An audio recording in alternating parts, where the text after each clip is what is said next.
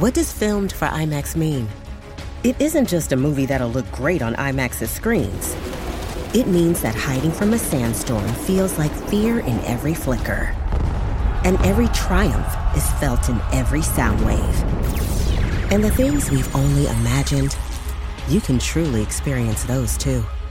That's what filmed for IMAX means. Get tickets to experience Dune Part 2 now and IMAX's exclusive expanded aspect ratio. Grey's Anatomy, the most iconic binge worthy drama, is back, along with answers to the biggest cliffhangers. Will Teddy survive? Will Joe and Link finally find happiness together? Meredith returns along with fan faves like Arizona. You can now stream every episode of Grey's ever on Hulu and new episodes next day. Watch the season premiere of Grey's Anatomy tonight at 9, 8 central on ABC and stream on Hulu.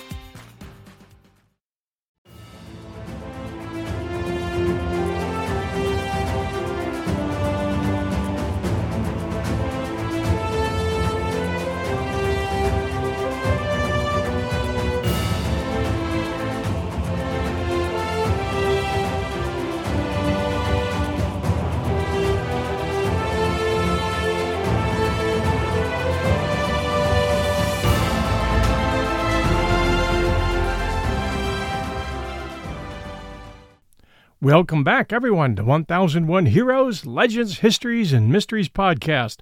This is your host, John Hagedorn, and it's time for a good story. Today we're remembering one of the greatest golf movies ever made, depending on who's doing the choosing. For those who like a slapstick comedy with great comedic actors who like to ad lib a lot, canny groundhogs, crazy greenskeepers, and a script that veers like a wicked slice, Caddyshack is the easy choice. This National Lampoon slash Doug Kenney affected classic has become a cult movie. There are those who can't get enough of it, and it has produced a handful of memorable quotes which you probably already know, but we'll share as we get into the story. If you haven't seen Caddyshack, this will be your primer. I'll tell you more about this movie than you'll ever need to know and what to look for when you watch it, giving you the inside scoop, or deep wedge if you prefer.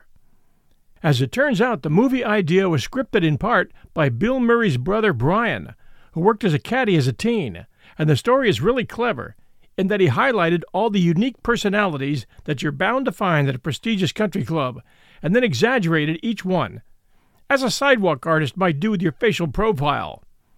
If you have a cleft chin or big ears, you don't want to go near one of those guys. Let me introduce the major characters of Caddyshack so that you'll know who's who as we go forward. First, there's young Danny Noonan, played by Michael O'Keefe, who caddies at the fictional Bushwood Country Club. The story is based on Danny's experiences while working as a caddy at Bushwood, and the movie opens with Danny in the Noonan home grabbing everything he needs for his day of work, including a quick meal, before he leaves home. Again, a reminder that Brian Murray, Bill's brother, wrote the script in a sort of autobiographical way and really did work as a caddy, so that much is reflected in the story. It's important to know that the Murray family was Catholic and large. Heck, Bill had Bill had five brothers and three sisters. In the movie, one of those sisters was named Deb, played by Debbie Frank. That one has great legs, and you can't help but notice her. Watching the opening scenes in the Noonan house, you can't count or name all the kids you see. My guess is 12, but some say up to 15.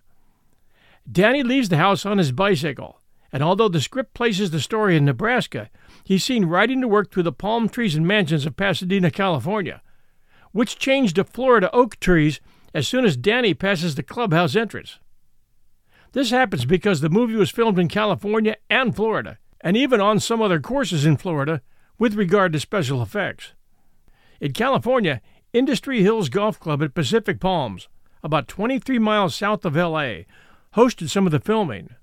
Many of the Florida shots were filmed at what is now Grand Oaks Country Club in Davie, about 10 miles from Fort Lauderdale. The waterside scenes were filmed at Boca Raton Hotel and Country Club in Boca Raton.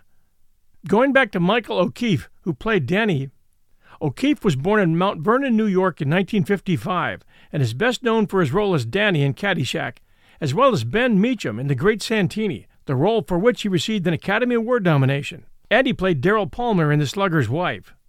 He's seen in a bunch of movies and TV shows like Blue Blood, Law and Order, and Wings, and The West Wing, to name a few. Next comes Bill Murray, who, unless you've been living under a rock in Chechnya, is a first rate comedian and overall cut up who often is best when ad libbing his parts. Bill, at the time of the movie in 1979, had five brothers Andy, Brian, Ed, Joel, and John, and all six of them worked as caddies growing up in a suburb of Chicago. The oldest brother, Ed, who sadly just passed away, got his brother started in caddying at the Indian Hills Country Club in Illinois. He was 10 when he started looping, and the others followed in turn. If you're wondering what the term looping means, carrying a loop means carrying bags for the full 18 holes. A double loop is 36 holes. This I learned when I started caddying at St. David's Golf Club in Wayne, PA at the age of 13. And yes, even placid St. David's had its outstanding personalities, so I can see where Brian got his inspiration. Ours at St. David's was a security guard who looked exactly like Jonathan Winters. I was sent by cart one day to fetch him when the foursome I was caddying for encountered a nearly naked old man, nearly meaning he was wearing only white crew socks, sitting on the apron of the 14th green. Many of the Murray brothers work in show business and have done well, while Andy, the chef and restaurateur, owns the famous Caddyshack restaurant. Bill's brother Brian, who changed his name to Brian Doyle Murray to avoid confusion with another Brian Murray in the movie business, wrote the screenplay and played Lou Loomis in the movie. In Caddyshack, Bill Murray plays the greenskeeper Carl Spackler, the intellectually challenged but deadly efficient greenskeeper whose job during the film was that of eliminating a very bright gopher who always seemed to be one step ahead of him and can be seen dancing, as it were, to Kenny Loggins' I'm All Right in the opening credits. How much of Carl Spackler was scripted and how much of him was born of Bill Murray's improvisational skills is open to your imagination, but from what most people say, it was all improv. Here's his character analysis. Spackler lives in a greenskeeper garage of Bushwood Country Club. He lives in squalor, which he attributes to credit trouble. Junk is strewn everywhere. The golfer Ty Webb, played by Chevy Chase, visits him and tells him the place is really awful. But a home is a home, and Carl is content. He rarely leaves the confines of Bushwood. He works as the assistant greenskeeper at Bushwood. Carl reckons he'll replace his boss, the Scottish Sandy McFiddish, as head greenskeeper in six years' time, so he's planning for his future. His duties include changing the hole locations and donning a hazmat suit to disinfect the Bushwood pool when necessary. At one point, the pool patrons begin screaming because something evil has been spotted in the water. Spackler arrives soon after and enters the pool in a hazmat suit, finally finding what looks to be a floating turd. What he does with it? I'll leave it for you to guess. Spackler typically works alone, but occasionally hangs with the caddies. He was a caddy himself once, on a course in the Himalayas, where he once caddied for the Dalai Lama. On courses today, when you hear a player complimenting another with, You're the Lama, that's a Caddyshackism for, You hit a long ball. There are others you'll need to know in order to understand golf course lingo these days. Example A few weeks ago, I was watching a weekend morning news program, and one of the two hosts commented on the very tacky plaid suit jacket the other was wearing calling it a Bushwood jacket. Forty three years later, that's now become the expression for tacky menswear. Had I not been familiar with Caddyshack lingo, that one would have flown over my head like a Titleist Pro V1. Carl dreams of one day becoming a Cinderella story and winning the Masters. Until then, he breeds grass hybrids in his spare time. He describes one such breed to Chevy Chase. You can play 36 holes on it in the afternoon, take it home, and just get stoned to the bejesus belt all night on this stuff. There's a great scene in the movie in which Carl is absently lopping off the heads of what looks like bedded tulips with his grass whip. Bill Murray had made the trip to Florida to film the scene while taking a break from Saturday Night Live, abbreviation SNL, in 1979, and was being egged on by director Ramis, who had seven days to get all the riffs out of Murray that he could possibly get. Carl steps up to the tulips, chokes up on his grass whip, and begins announcing himself. What an incredible Cinderella story! this unknown comes out of nowhere to lead the pack at Augusta. He's at the final hole. He's about 455 yards away. He's going to hit a, a two iron, I think. Carl reels back at this point and swats the head off a tulip. Boy, he got all that. The normally reserved Augusta crowd is going wild. He's going to be pleased with that. The crowd is just on its feet here. He's a Cinderella story. Tears in his eyes, I guess, as he lines up this last shot. He's got about 195 yards left, and he's got a. It looks like an eight iron. This crowd has gone deadly silent. Cinderella story? Out of nowhere, this former greenskeeper is about to become an Augusta champion. Then Carl rears back one last time and swat, blasts the third flower to smithereens and shouts, It's in the hole! It's in the hole! Spackler's relationship status? Single, with few prospects. He was often found on the golf course ogling old ladies from afar, or sometimes as they passed by while he was manning the ball washer, which he pumped vigorously when they passed by. Carl Spackler's biggest challenge was saving Bushwood from an apparent gopher infestation. I have been pushed, he says. It's about time somebody teaches these varmints a little lesson about morality and about what it's like to be a decent, upstanding member of a society. In his crusade against the gophers, Carl employs a variety of weapons, including a hose, a rifle, and plastic explosives. In reality, he's only up against one gopher, but this gopher is particularly crafty. Carl versus Gopher becomes something of a chess game, with each of them forced to think dozens of moves ahead. The original script didn't call for a lot of Carl or the Gopher, but with Bill Murray and a very creative special effects team, it just sort of happened. As this went on with not only Bill Murray, but the other comedians as well, all trying to get their share of the laughs, other character roles were severely diminished or disappeared. That was probably the biggest behind the scenes gripe at Caddyshack. But as legend has it, most of them were too high from night partying to care much. The overall result, most people felt, was magic. The gopher is the hero. If gophers were sold as pets in the years immediately following the movie, they would have outsold cockapoos and lab retrievers. You still see gopher head covers out there if you're looking for gifts for your golfer buddies. Spackler's personality? Eccentric loner. He often talks to himself out of the side of his mouth it's unclear if he talks to himself because he's usually alone or if he's usually alone because he talks to himself. Though usually a horrible employee, he takes his gopher eradication mission to heart. It becomes his singular obsession. He is Ahab, the gopher is his white whale, and he will defeat it at all costs, or fail.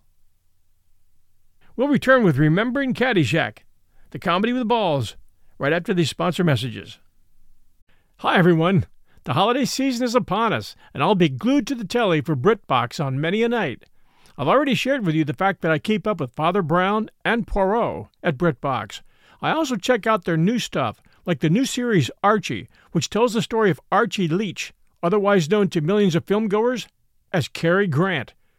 This story comes from his daughter Jennifer Grant and ex wife Dyan Cannon. It's a series. The performance of Jason Isaacs, who plays Cary Grant, is top notch. I highly recommend it. You can only find it on my favorite TV, BritBox. Sign up to BritBox today to stream Archie and other fan favorites today from any device. I have a special limited time offer for my US and Canadian listeners. Get 50% off your first month when you sign up for a monthly plan, but only if you go to BritBox.com and use my promo code 1001 Stories at checkout. Don't wait. Get 50% off your first month just use promo code 1001 Stories at BritBox.com. Try it. You'll like it. Hey, it's Kaley Cuoco for Priceline. Ready to go to your happy place for a happy price? Well, why didn't you say so? Just download the Priceline app right now and save up to 60% on hotels. So, whether it's Cousin Kevin's Kazoo concert in Kansas City, go Kevin, or Becky's Bachelorette Bash in Bermuda, you never have to miss a trip ever again. So, download the Priceline app today. Your savings are waiting Go to your happy place for a happy price. Go to your happy price, Priceline. And now back to our story. Three other well known comedic actors appeared in Caddyshack, those being Chevy Chase, Rodney Dangerfield, and Ted Knight. If you know old TV, You'll recall Ted Knight from his role as the news guy Ted Baxter on The Mary Tyler Moore Show. In Caddyshack, he plays the character of Judge Elihu Smails, the upright judge, and he plays it as perfectly as an actor can play it. Ted Knight was the master of facial expressions, from profound solemnity to bombast to open mouthed surprise to mounting fury to pure snobbery to just about every emotion in the book. And he does it with class. With his seven iron up the keister walk, which he developed for the part, and his ability to deliver lines with comedic perfection, Ted Knight made that movie. He should have been nominated for Best Supporting Actor, but both he and the rest of the movie, which was hugely successful, missed out on any nominations. Knight had won two Emmys in 73 and 76 for his role as Ted Baxter, so he was no stranger to recognition. He was one big reason why Mary Tyler Moore lasted from 1970 to 1977 and went 168 episodes.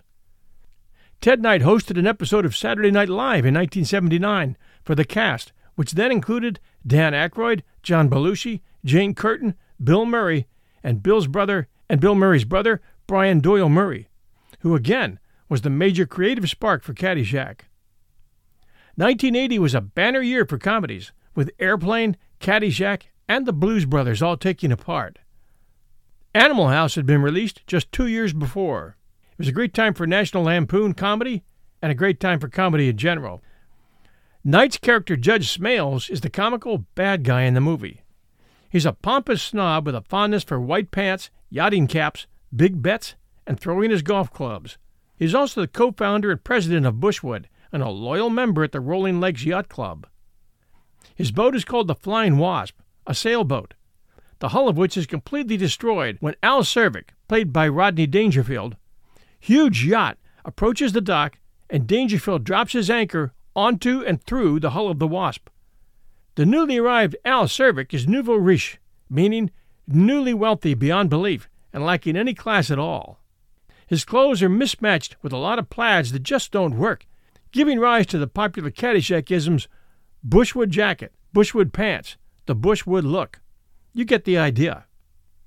Al Czervik is club owner Judge Smails' worst nightmare, bringing profane humor, lack of respect for all club members, and a bombastic presence that defies any sense or order and defines bad taste. Judge Smails' promiscuous niece Lacey also becomes a love interest for Danny, who is trying to impress the judge so he can get a scholarship but can't resist an afternoon frolic with Lacey in Judge Smails' home. Ted Knight's given name was, hold on, Tedious Vladislav Konopka. When he returned from Europe after the war, he started his acting career at the Randall School of Dramatic Arts in Hartford, Connecticut, worked as a disc jockey, announcer, and singer, and eventually created his own TV show for a small Rhode Island TV station. In the 60s, Ted Knight stayed busy in TV and films, until he got his big break with the Mary Tyler Moore Show, and later The Love Boat. He stayed busy until his death from cancer in 1986. Then there was Rodney Dangerfield, who gave one of his best and most memorable performances in Caddyshack, in which he played the above mentioned Al Czervik, an obnoxious property developer who was a guest at the golf club, where he clashed with uptight Judge Elihu Smails. His role was initially smaller, but because he and fellow cast members Chevy Chase and Bill Murray proved adept at improvisation, their roles were greatly expanded during filming. As I said before, much to the chagrin of some of their castmates. Initial reviews of Caddyshack praised Dangerfield's standout performance among the wild cast.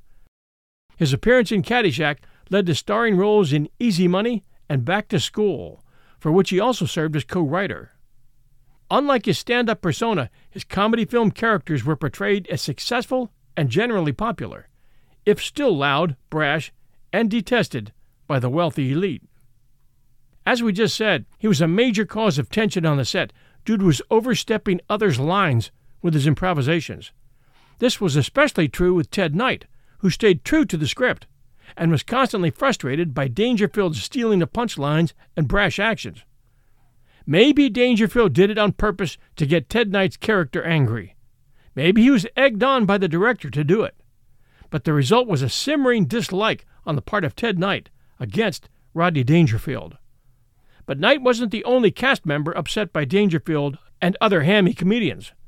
Many good scripted roles ended up on the cutting room floor to allow for improv scenes from Chase, Murray, and Dangerfield.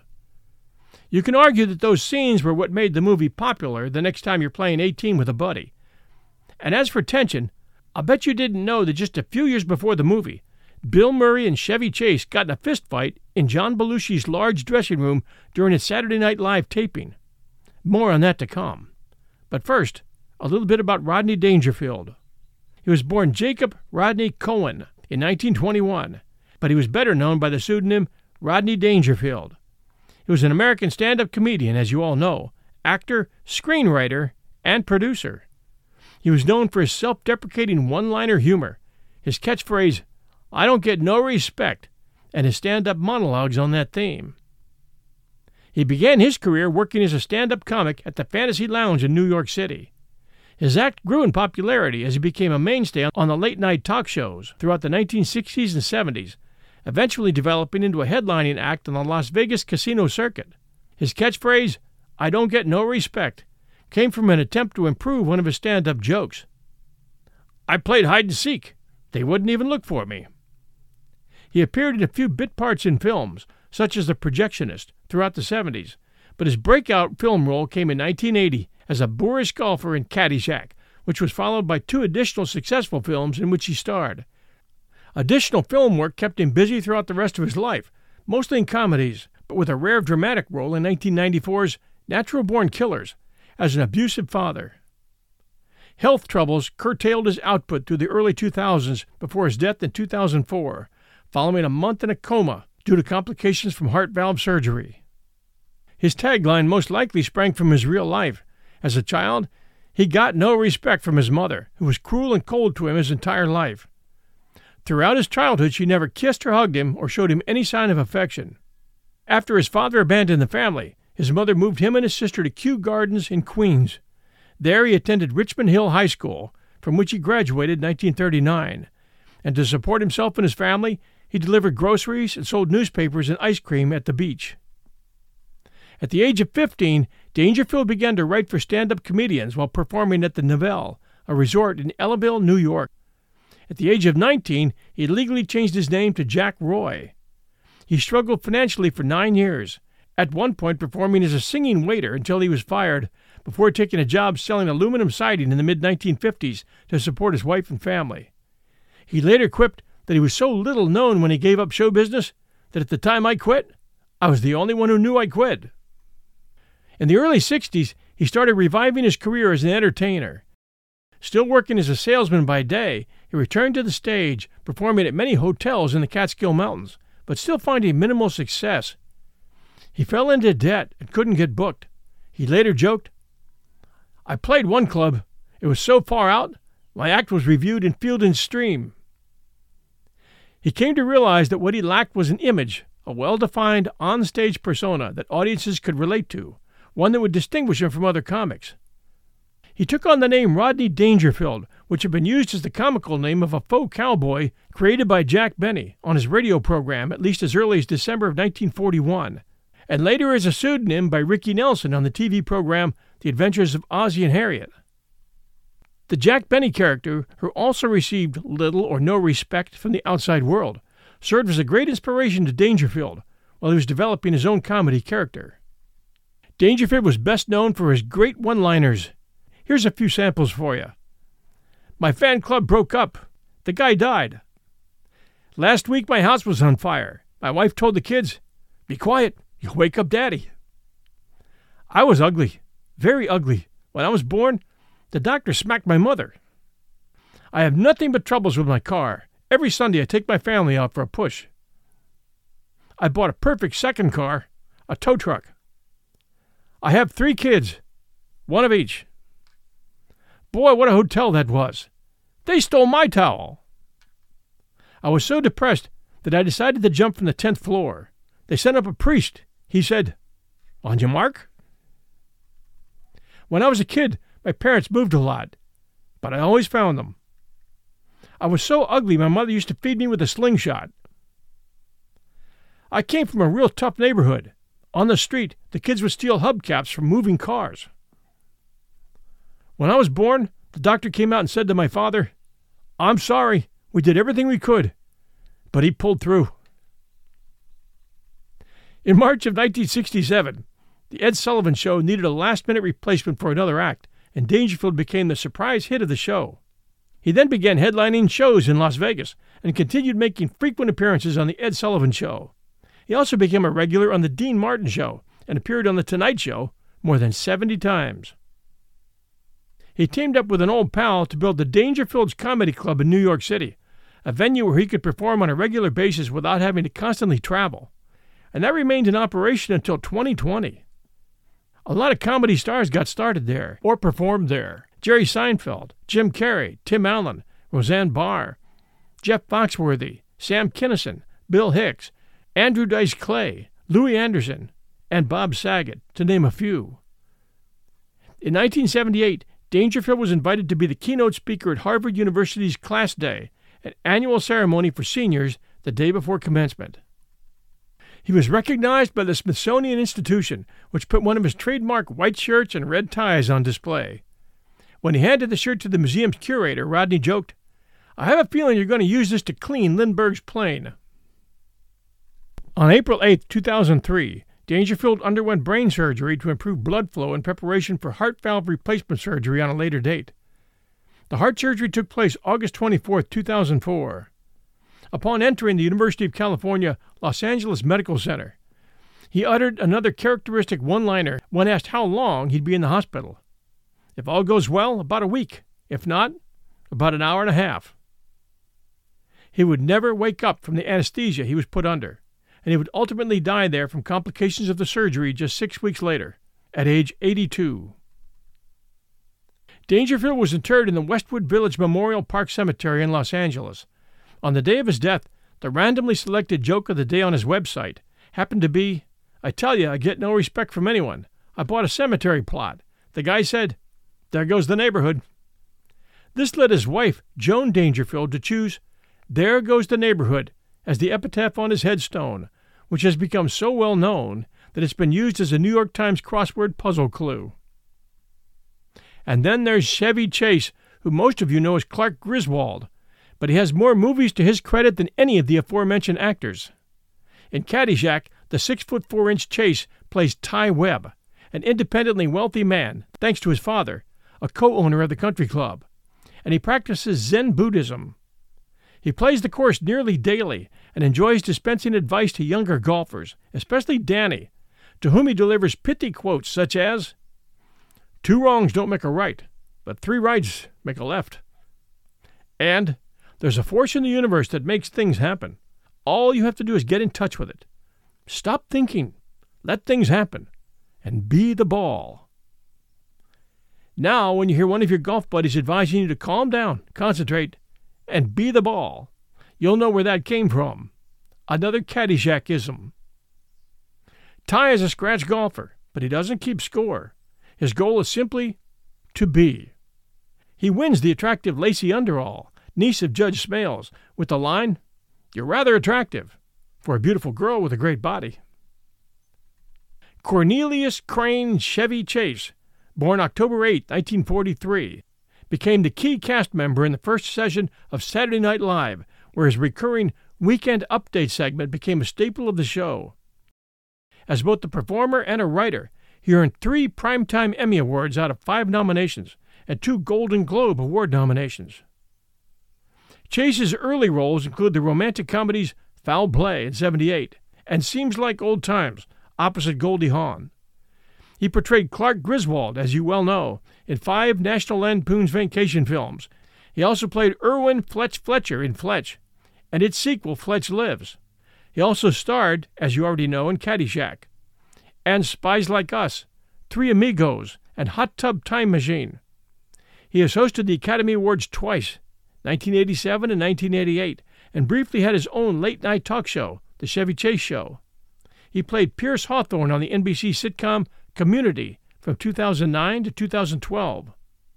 He was born in Lower Manhattan in 1943 and grew up in Woodstock, New York. He was a member of an early underground comedy ensemble called Channel One, which he co founded in 1967. He wrote a one page spoof of Mission Impossible for Mad Magazine in 1970 and was a writer for the short lived Smothers Brothers TV show in the spring of 75. In 73, he became a writer and cast member of the National Lampoon Radio Hour, a syndicated satirical radio series. That National Lampoon Radio Hour also featured John Belushi, Gilda Radner, Bill Murray, and Brian Doyle Murray, all of whom later became not ready for primetime players on NBC's Saturday Night, later to be retitled NBC's Saturday Night, and finally, Saturday Night Live. And Belushi also appeared in National Lampoon's off Broadway review, Lemmings, a sketch and musical send up of, of popular youth culture, in which Chase also played the drums and piano during the musical numbers. Chase was one of the original cast members of Saturday Night Live. In late 1976, in the middle of the second season, Chevy Chase became the first member of the original cast to leave the show. Most people don't know he played saxophone on stage at Simon and Garfunkel's free concert at the Great Lawn in Central Park in the summer of 1991. Later that year, he helped record and appeared in a music video, Voices That Care, to entertain and support U.S. troops involved in Operation Desert Storm. While filming an episode of Saturday Night Live in 1978, it is said that Chase got into a fistfight with Bill Murray in John Belushi's dressing room. Murray and Chase's backstage brawl took place when Chase returned to host the show after his exit as a full time cast member just two years before. In a Howard Stern interview, Chase said that Murray had been given some derogatory information about him from John Belushi. Murray possibly feeling a little jealous that Chase had done so well during the past year or two, said something out loud about Chase. And Chase appeared in the doorway of the room just before the show was to go live and challenged Murray, telling him to stop spreading lies. And Murray charged him. Now Chase was six foot three and a half, and Murray was six foot one. And Chase said that he was no stranger to fights, and he had had boxing training. So he was ready to flatten Murray, who, Chase said, probably was underestimating Chase's ability to defend himself, thinking him to be a Harvard type, whereas Murray thought himself to be a tough type from Chicago. As Murray rushed forward, the instigator, John Belushi, sprang out of his seat and got between Chase and Murray in the doorway, taking punches from both in the head, as Chase put it. Bill Murray's brother, Brian Doyle Murray, then restrained Chase, and the feud ended. In following years, Chase said the two became friends and played golf together when opportunity presented itself, probably during the filming of Caddyshack, although Murray was only there for seven days. SNL cast members Jane Curtin, Laraine Newman, and Gilda Radner witnessed that incident. In a talk show appearance in 2021, Laraine Newman noted, It was very sad and painful and awful. I think they both knew the one thing that they could say to each other that could hurt them most, and that's what I think incited it. So we've covered the major actors and their backgrounds, and now it's time to talk about the real star of the movie Caddyshack, which was the Gopher. Judge Smails arrives at the club and talks to the head groundskeeper, Scottish born Sandy McFiddish, and his assistant, Carl Spackler, who had just finished ogling a group of older lady golfers from his vantage point behind the ball washer. After watching the ladies tee off, Spackler is given the job of eliminating the gopher problem and his efforts continue with mixed success throughout the rest of the movie. You can't discuss the Gopher without talking about his creator, John Dykstra, the special effects specialist. His team created the entire world of the Gopher, including explosives, floods, and fires in the Gopher tunnels, as Spackler went through every effort to kill the Gopher. Dykstra is no stranger to Oscars, having won one for Star Wars in 1978 and Spider Man in 2005. Why there was no nomination for Caddyshack is a Hollywood mystery. When they filmed the movie originally, the gopher was a hand puppet with one or two shots of his head peeping out of a hole. But Murray really helped to expand the role of the gopher, with the help of Grant McCune and puppeteer Joe Garlington and team. The work was begun. After the filming on the golf course was done, and the course was no longer, they set up a huge trailer covered with contoured dirt and covered that with a layer of sod. They used it at a golf course at Encino. The trailer was parked in the foreground of the shots, and the course served as the background. There was a scene where the gopher problem was getting so bad that a flag and a pin at one hole started shaking, and soon wriggled down into the ground. The special effects people also dug a tunnel and had a tank with thousands of gallons of water to create the shot where Spackler's hose comes down the hole and the gopher runs away through the tunnel. The special effects with the gopher running through the tunnel and outsmarting Spackler at every turn were hilarious. They made the movie. The tunnel had only three walls, so the camera could follow the gopher. They used natural gas canisters to create the scene where fire comes raging through the tunnel. At the beginning and end scenes of the movie, the gopher dances to the music being played, and it took some work to let him dance with personality, but it worked. What Lady and the Tramp did for Cocker Spaniels, Caddyshack did for gophers, starting with head covers for golf drivers, license to kill gopher t shirts and hats, gopher headbands, gophers holding a golf ball with Be the Ball markers for golfers, gopher caps, and much more. How much of the gopher action was created after the script? The answer is the original script featured one short scene of head groundskeeper Sandy McFiddish chasing a mole. That was it. As we said previously, the film Caddyshack was inspired by writer and co star Brian Doyle Murray's memories by working as a caddy at Indian Hill Club in Winnetka, Illinois. His brothers Bill and John Murray, production assistant and caddy extra, relatively, and director Harold Ramis, had also worked as caddies when they were teenagers. Many of the characters in the film were based on characters they had encountered through their various experiences, including a young woman upon whom the character of Maggie is based.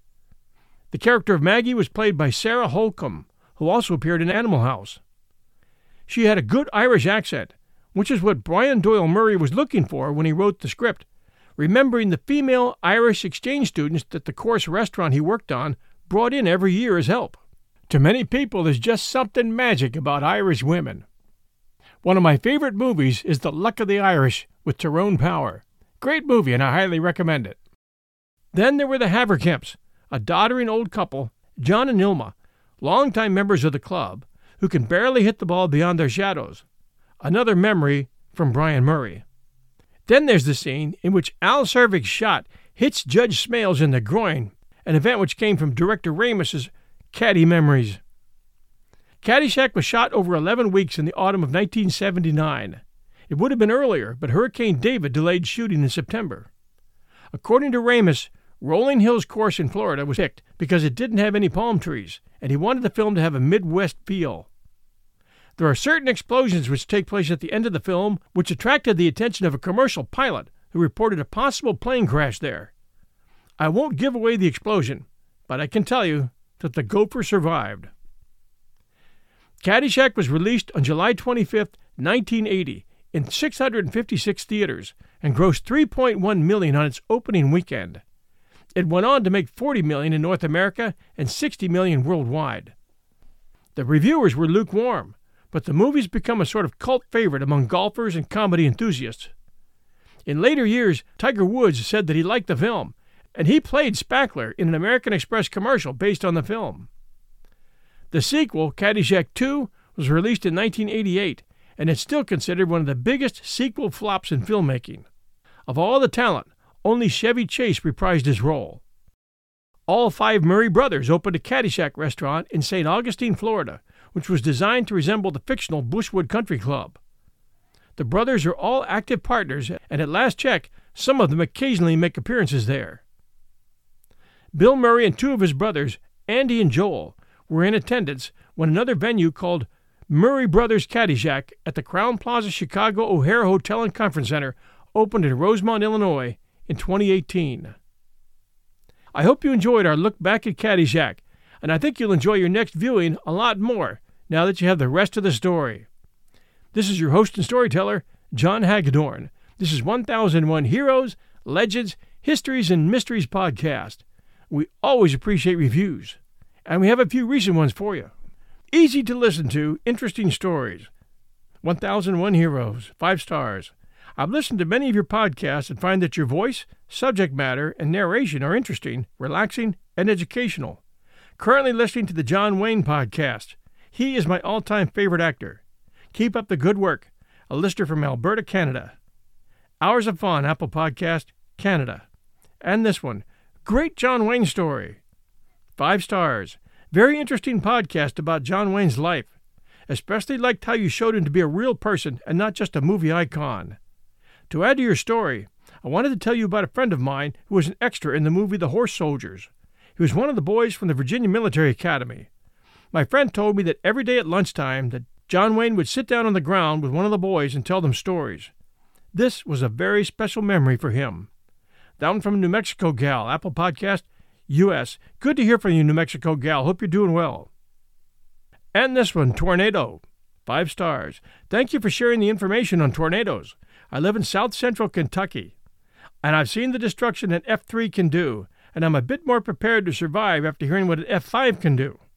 Ultimately, I'm in God's hands. That one from Fool for You, Apple Podcast, U.S. Thank you all so very, very much for taking the time to sit down and write us these reviews. They're greatly, greatly appreciated. For those of you who are new to 1001, we have other shows as well, and I'll mention two of them today. The first one is 1001 Classic Short Stories and Tales. There we cover short stories from everybody from Hemingway, Jack London, to Agatha Christie, to Lucy Maud Montgomery. There are a lot of great classic stories out there, and I enjoy sharing them with you. It is often our highest rated show, along with 1001 Heroes here. I'm also inviting you to try 1001 Sherlock Holmes stories and the best of Sir Arthur Conan Doyle. That's 1001 Sherlock Holmes stories. Start that one all the way back at the beginning, and you'll enjoy all the stories coming up through. That's it for today, everyone. Hope you enjoyed this story. Many more great stories to come. Stay safe, and we'll be back soon.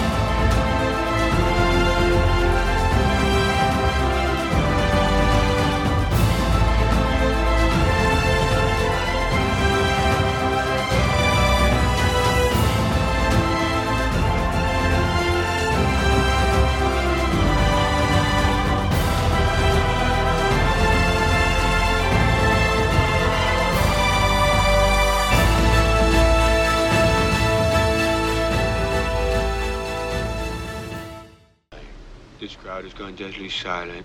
Cinderella story, out of nowhere. A former greenskeeper now about to become the Masters champion. it looks like I'm a wreck. It's in the hole! It's in the hole!